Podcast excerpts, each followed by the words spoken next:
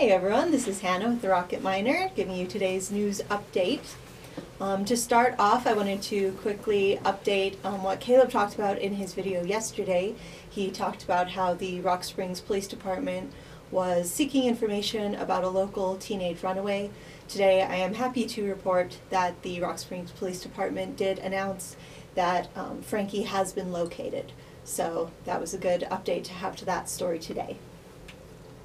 Um, today, one of the biggest news updates we got was that Governor Mark Gordon announced a continued relaxation of Wyoming's public health orders. So, beginning February 15th, that's this coming Monday, attendance limits for indoor and outdoor gatherings will increase, and the governor said that this is reflecting the state's progress in its fight against COVID 19. So as of the 15th, indoor gatherings that do incorporate social distancing and face coverings are permitted for up to 25% of capacity or 500 persons. And outdoor gatherings are permitted of up to 1,000 persons. In addition, um, sporting events, artistic performances, restaurants, and gyms will all see their capacity limits eased as well. Um, the governor said that this decision came looking at the data and seeing that most Wyoming counties are showing um, declines in both their case counts and their hospitalizations throughout the state. Um, some of the governor's comments regarding the change in the health orders, he said, We are making good progress against the virus. Levels are returning to where they were before the dangerous spike in November, and some counties have lifted restrictions. This is good news thanks to Wyoming's people. He also said, Our trends are encouraging and our vaccination effort is progressing smoothly. These orders allowing larger groups and more capacity will lift up small businesses, keep schools open, and get us closer to normal. So those new orders will be in effect from February 15th until the 28th, when I'm sure the governor will re-examine them and decide if he can ease them even further at that point.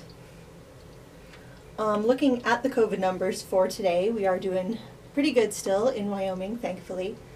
Um, looking at the total numbers, today we're just under 53,000 total confirmed and probable cases overall. We're at 52,979. And in Wyoming, of those cases, we've had 51,525 total confirmed and probable recoveries so far.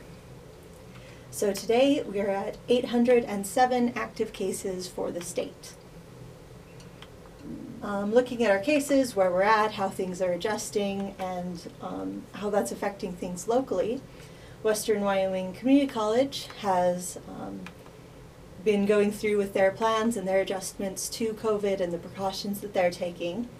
Um, and with that, the students at Western will be returning to campus for in-person coursework on Monday, February 15th. This was already in plan before today's announcement of um, the governor's public health orders easing on the 15th, but it happens to coincide. Those are both on the same day, but this is what Western has been planning.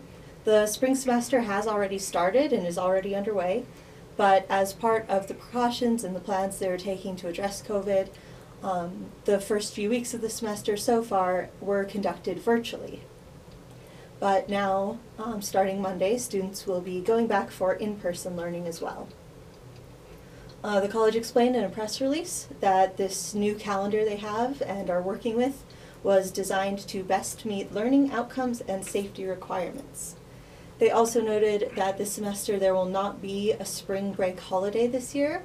They said this um, decision to not have spring break was due to the potential risk of virus spread as people tend to travel during that time.